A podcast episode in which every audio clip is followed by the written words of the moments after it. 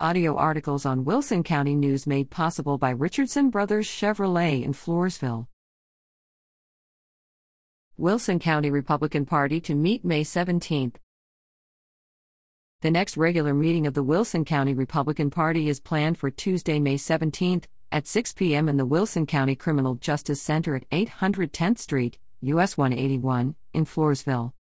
For more information, visit